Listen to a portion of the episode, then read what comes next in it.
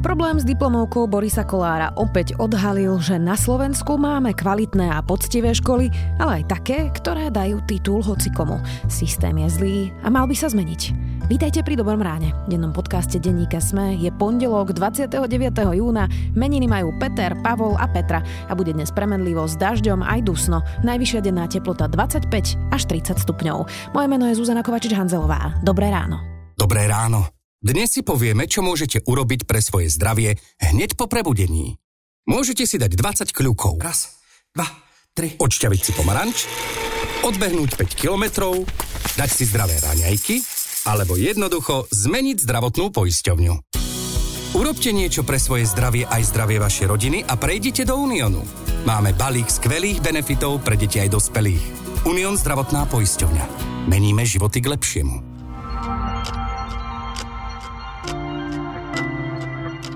Teraz poďme na krátky prehľad správ. Dnes má zasadnúť Akademický senát STU. Riešiť má krízu na Fakulte informatiky a informačných technológií, kde ohlásili pre spor s dekanom Kotuliakom odchod dve tretiny všetkých pedagógov. Rektor STU Fikar žiada dekana Kotuliaka, aby sám odišiel. Slovensko by malo peniaze z Bruselu investovať najmä do školstva, povedal to minister financií Eduard Heger. Peniaze na pomoc s koronakrízou by podľa neho mali ísť najmä do vedy a výskumu. Viac ako tri štvrtiny slovenských párov rovnakého pohľavia sa bojí držať sa na verejnosti za ruku. Vyplýva to z prieskumu agentúry Európskej únie pre základné práva. Z prieskumu tiež vyplýva, že na Slovensku sa 26% príslušníkov LGBTI menšiny otvorene hlási ku svojej orientácii, ale aj to, že 36% z nich sa bojí navštevovať niektoré lokality zo strachu, že na nich niekto zautočí. Viac takýchto správ nájdete na sme.sk.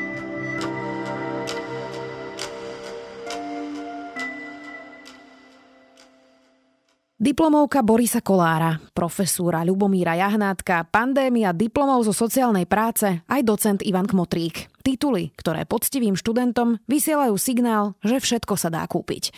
Ako je možné, že na Slovensku máme školy kvalitné, aj úplne podradné a čo sa s tým dá urobiť? Odpovieme s bývalým rektorom STU a predsedom akreditačnej agentúry Robertom Redhamerom. Ja sa nebudem tu na ospravedlňovať, lebo sa nemám za čo. Všetci ma veľmi dobre poznáte a do politiky som sa nedostal preto, že som magister. Rozhodne nie. Ale preto, že som uveriteľný, že som človek ako všetci ostatní a že to, čo robím, robím zo srdca. Keby som toto nemal v sebe, nikdy tu nebudem teraz stať pred vami, lebo ľudia ma neposunuli, aby ma neposunuli cez žiadne riadne demokratické voľby. Pán Redhamer, máme na Slovensku titulomániu? Asi do istej miery, áno. A čím to je podľa vás? A možno aj historicky. Stredoeurópsky región je známy takýmito, by som povedal, kvázi hodnotami. Do istej miery v minulosti naozaj, kto, kto získal titul, tak niečo to znamenalo. Ale možno Stredná Európa. Aj v Británii, v Anglicku, ako titul Lord alebo Sir, proste tam tiež tituly niečo znamenajú. Možno menej, menej je to v zámori, ale tuto predsa len stále je dobre mať nejaký titul. No, lebo ja teda rozumiem, že keď má niekto titul z Harvardu, tak je na ňo pyšný, alebo keď má titul z Cambridgeu alebo z Oxfordu, ale keď má niekto titul z vysokej školy z Skalici, um, je to treba niekomu titul? Mne sa zdá, že, že v tom Harvarde nedávajú tituly. Tak máte Lebo nejaký máš, diplom na záver? No, tak mať ako absolvent master alebo čo si urobí a má tam rok a je graduovaný v danom roku. Fakt ako v Spojených štátoch sa to tak nebaziruje na tom. Ale viete, to má ešte jednu, jednu rovinu a ja sa trošku, mňa mrzí, že, že toto tak uchádza trošku do, do inej polohy. Na Slovensku vždy sa snažili rodiny dať uh, s tým, tým svojim deťom to najlepšie, čo sa dalo a vzdelanie malo hodnotu. Ako snažili sa aspoň jedného z tých detí, pokiaľ na to tá rodina mala, poslať vyštudovať, aby sa mal lepšie. A boli schopní na to dať úplne posledné peniaze alebo majetok. Dneska je to ako keby, ako keby sa to tak nejak veľmi nedarí. Hej, čiže to vzdelávanie vôbec e, na Slovensku sa dostalo do takej roviny, že mnohí tým opovrhujú, dostalo sa do takej polohy inflačnej. Hej, čiže máme veľmi veľa ľudí, ktorí študujú vysokú školu ono by to bolo aj dobre, lebo samozrejme čím vyššie vzdelanie, čím viac ľudí získa, tak tým je to lepšie. OECD má nejakú štatistiku, som videl zrovna včera, že máme relatívne veľkú pre vzdelanosť absolventov vysokých škôl, z toho OECD to bolo ako si najvyšší stĺpček Slovensko, takže mali by sme byť vlastne radi. Len, len má to samozrejme iné implikácie. A otázka je, že aká kvalita. No a poďme teraz k tomu. Práve tá diskusia, však nebavíme sa iba o Borisovi Kolárovi, ale teda tých politikov vieme vymenovať naozaj veľa za históriu Slovenskej republiky. A to, čo sa rozpráva aj medzi školami, je napríklad právo v Sládkovičove alebo škola v Dubnici nad Váhom, presne Skalická vysoká škola. To sú všetko školy, o ktorých sa to rozpráva roky a nikto nikdy z tých ministrov nenašiel odvahu prosto tie školy škrtnúť, pretože nemajú čo robiť vlastne v tom celom systéme. Prečo tí politici podľa vás nenašli nikdy tú odvahu? To ja vám neviem povedať, prečo politici nenašli odvahu. Má to možno viacero, viacero atribútov. Prvá vec je, že ako vznikajú školy, tak verejné školy alebo štátne vznikajú tak, že, že, že parlament príjme zákon, teda niekto pripraví samozrejme zákon, musí to byť nejaká zákonodárna iniciatíva, príjme sa zákon, zákonom sa zriadi a je potom sa samozrejme napája na štátny rozpočet, aby to nejako fungovalo. Ale to sú verejné. Čiže keď, chceme, keď niekto chce zrušiť verejnú vysokú školu, no musí padnúť politické rozhodnutie. Súkromné školy vznikajú ako podnikateľské subjekty, ale potrebujú tzv. štátny súhlas, aby mohli fungovať ako, ako vysoká škola. Na štátny súhlas treba súhlas vlády. A doterajšie pravidla boli také, že akreditačná komisia dala vyjadrenie, ale vláda rozhodla. Takže keď chceme ísť opačne, tak opäť potrebujeme rozhodnutie vlády zrušiť. A to samozrejme bude asi narážať na, na to, že teda nejaký podnikateľ má právo podnikať a teraz mu niekto bráni podnikať. Hej. Čiže to je taká nejaká právna rovina. Neviem povedať, či toto je problém ale do istej miery možno aj áno. Ale je to vždy politické rozhodnutie, lebo, lebo m, mm, aké iné. No malo by byť odborné. Ale aké odborné? No, keď chcete, aby škola fungovala, no tak ona bude fungovať. Ak chcete, aby bola lepšia, tak ju treba zlepšovať.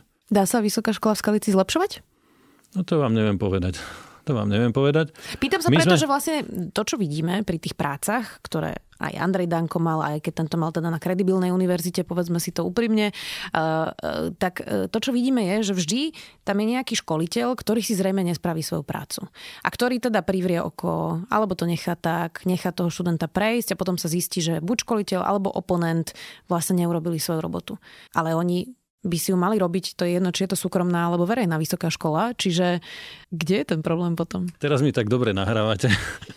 My sme vznikli ako akreditačná agentúra zo zákona a, a bol to taký dôsledok toho, že akreditačnú komisiu neprijali do Európskeho spolku vlastne akreditačných telies. A jeden z dôvodov bolo, že to bolo pri vláde, že zásadné rozhodnutia potom robil minister, ministerka to je jedno, Eh, ale teda politik, nie odborný grémium a tak ďalej.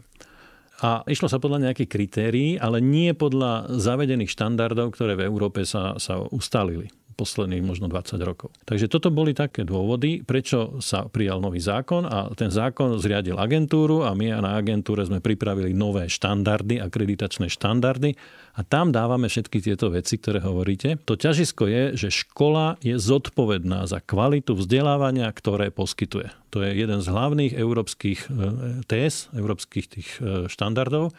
My sme to maximálne prevzali a podľa nového musí mať každá vysoká škola vnútorný systém zabezpečovania kvality. Ak sa preukáže, že má veľké nedostatky, opakovane sa vyskytujú problémy napríklad takéhoto charakteru, tak to znamená, že im nefunguje vnútorný systém. Ak v škole nefunguje vnútorný systém, dostane nejaké nápravné opatrenia, ktoré do pol roka alebo do takej nejakej lehoty musí odstrániť. Ak sa zistí, podľa nových pravidel, že ich neodstráňuje alebo nechce odstrániť alebo vôbec nereaguje, tak sa dáva nariadenie zrušiť všetky študijné programy a v ďalšom kroku je to vlastne návrh na zrušenie školy. Takže zrazu máme konečne nejaký mechanizmus. Kým sa k tým reálnym takýmto krokom dostaneme, tak ubehne veľa vody. Ja verím tomu, že mnohé školy sa zlepšia, lebo my do toho dávame ešte ďalšie mechanizmy na zlepšovanie, pravidelné e, posudzovanie študijných programov, vyhodnocovanie a tak ďalej. V dvojročných intervaloch by sme mali robiť dohľady nad akreditáciami tých vnútorných systémov. Čiže ja vidím zrazu, že môžeme mať veľa nástrojov na to, aby sme tlačili, vyslovene tlačili kvalitu na vysokých školách k lepšiemu. Ktorá škola na to, to nezvládne, to neviem teraz dopredu povedať, ani nemôžem, lebo, lebo naozaj chceme byť objektívni. A chceme, aby tieto odborné veci posudzovali grémia, ktoré sú na to určené, teda budú, budú vybrané tzv. pracovné skupiny výkonnej rady, ktoré to musia zrengenovať spredu, zozadu, z hora, z dola a dať e, veľmi seriózne odborné stanovisko. Pokiaľ nebude dobre, tak sa bude vracať, ale pokiaľ, pokiaľ bude priekazné a malo by byť postavené na dôkazoch, tak v tom prípade výkonná rada rozhodne tak alebo onak. Predpokladám, že teda máte už nejaké typy aspoň. Vy ste boli dlhoročným rektorom STU. Hnevá vás, keď vidíte, ako niektoré vysoké školy pristupujú presne k tomu, že niekto je školiteľ a vykašle sa v podstate na, svoju, na svoje poslanie, na svoju prácu, keď STU je naozaj dlhodobo jedna z najlepších škôl na Slovensku. Ďakujem pekne, ako až, až sa to ťažko počúva, tak toľko lichvotok, ale Sú tam nie. ťažké odbory, Fakt... ľudia naozaj vypracovávajú ťažké diplomové práce.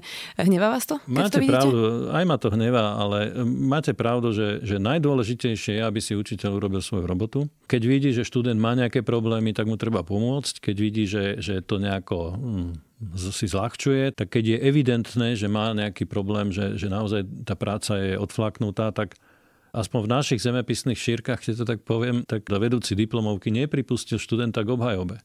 Jednoducho musel prepísať tú prácu, dorobiť ju a obhajoval o rok. A to nebolo úplne zriedkavo. Proste bol tam taká nejaká taká hrdosť u toho učiteľa, že to nemôžem pustiť, lebo ja si nepoškodím meno. No ale potom sú tam aj ďalšie mechanizmy, veď, veď každú tú záverečnú prácu musí zoponovať nejaký iný odborník, ktorý nie je priamo zamestnanec tej školy. Aspoň to je akoby štandard, ktorý, ktorý v tých lepších školách e, funguje.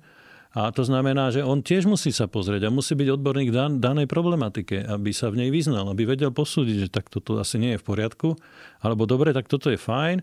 Je to síce také kostrbaté, ale je vidieť teda, že ten študent sa s tým potrápil hej, a že to je jeho, jeho dielo. A potom sa dávajú ešte ďalšie doplňujúce otázky, kde zistíte, či sa ten študent naozaj v tom vyzná, alebo teda hapká ne, nevie ani podstatné veci. A občas sa stalo aj, že neobhájili diplomové práce. Ako to sa tiež môže stať.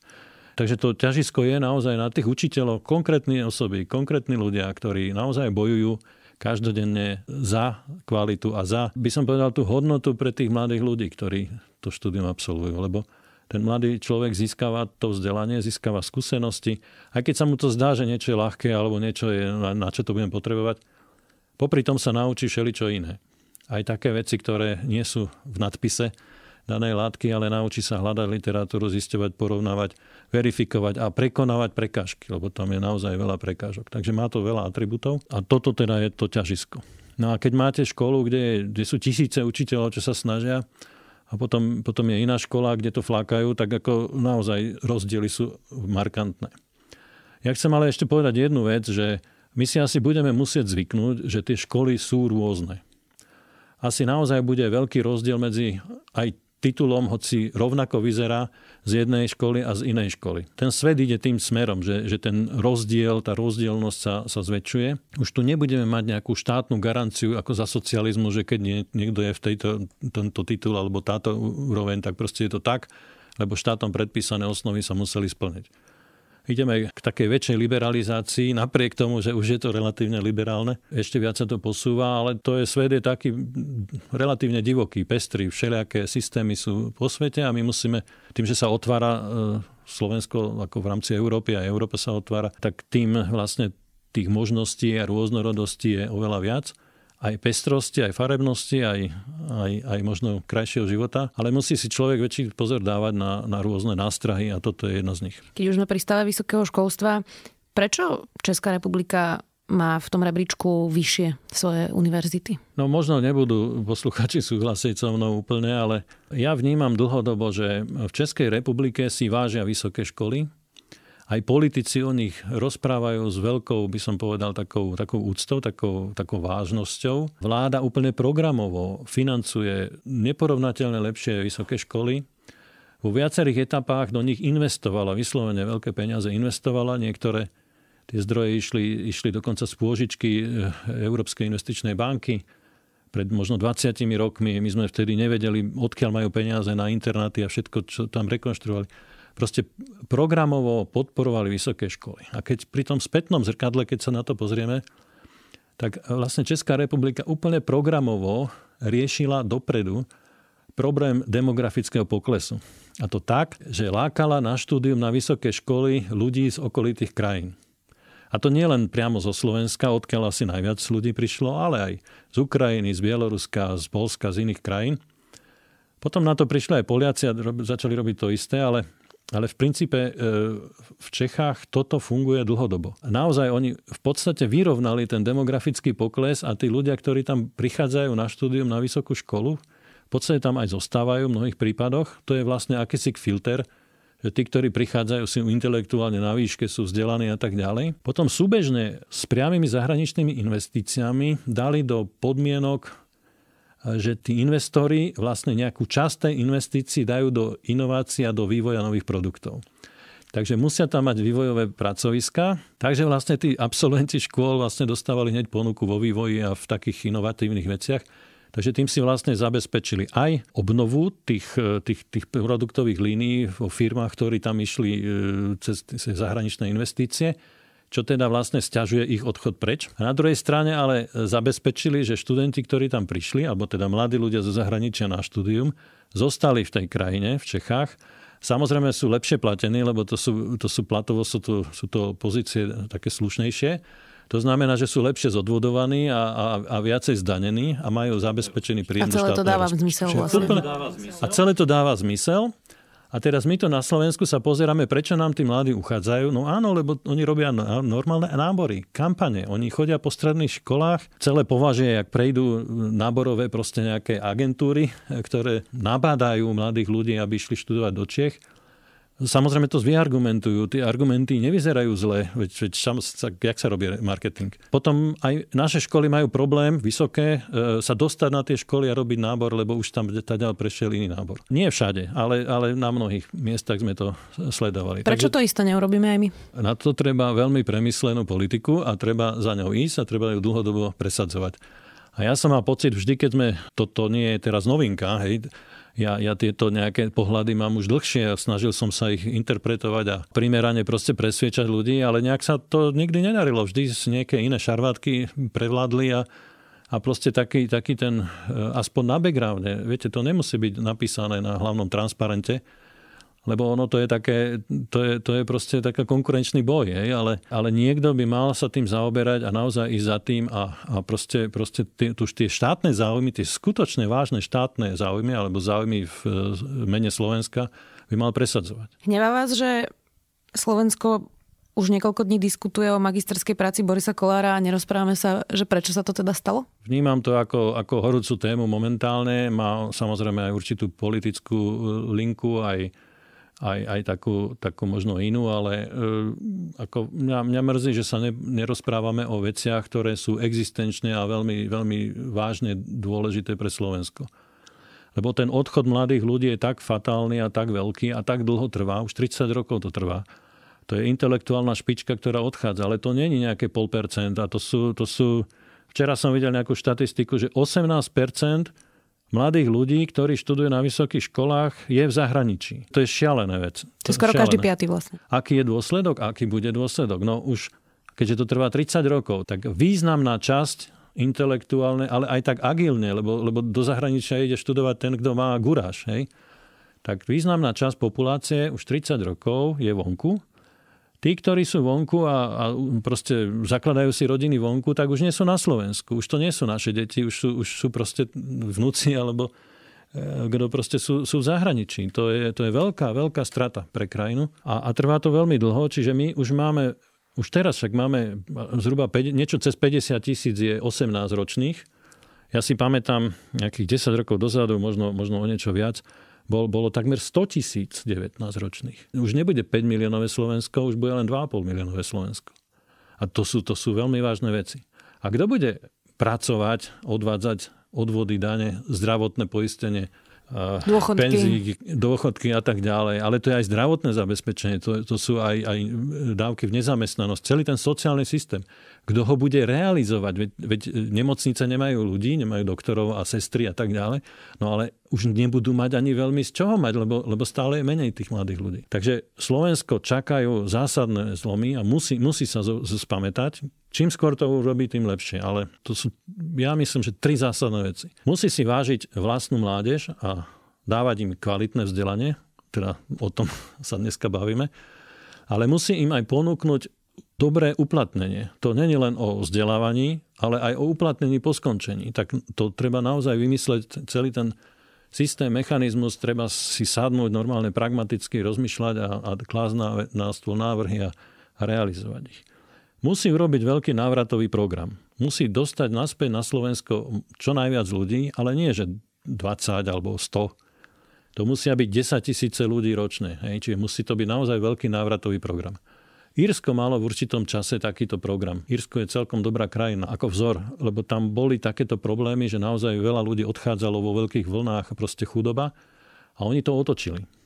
Ale sádli si vláda, tí, ktorí získali moc, určitý tý moment, sadli si, vyhrnuli rukávy, dali politikarčenie nabok, povedali, čo sú dôležité veci a samozrejme im to trvalo možno 20 rokov, ale dosiahli zlom, dosiahli zmenu. No a potom ešte samozrejme podpora natality a rodiny a tak, to sú, to sú ďalšie veci, ale ja si myslím, že tieto tri veci sú veľmi dôležité na to, aby Slovensko otočilo v tom veľmi zlom negatívnom demografickom výhľade. Tak, budeme to sledovať, či sa to podarí otočiť. Ďakujem, že ste prišli. Ja by som vás všetkých chcel poprosiť, aby ste politikov posudzovali podľa toho, čo robia v politike. Niečo robili pred 20 rokmi, pred 15 rokmi.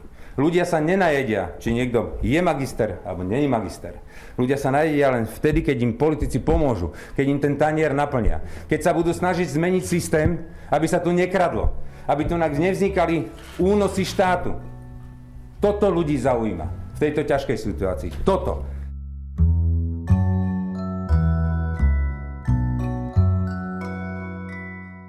Cez víkend uplynulo od politickej popravy Milady Horákovej 70 rokov a český Respekt si pripomenul, že po jej vražde komunistická justícia odsúdila ešte ďalších 639 ľudí. Prečítajte si príbeh jednej z nich, Jozefy Hodačovej. To je môj zaujímavý tip na záver. Želáme vám úspešný týždeň a do počutia opäť zajtra.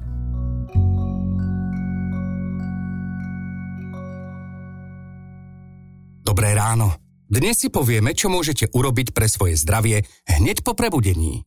Môžete si dať 20 kľukov. Raz, dva, tri. Odšťaviť si pomaranč, odbehnúť 5 kilometrov, dať si zdravé raňajky, alebo jednoducho zmeniť zdravotnú poisťovňu. Urobte niečo pre svoje zdravie aj zdravie vašej rodiny a prejdite do Uniónu. Máme balík skvelých benefitov pre deti aj dospelých. Unión zdravotná poisťovňa. Meníme životy k lepšiemu.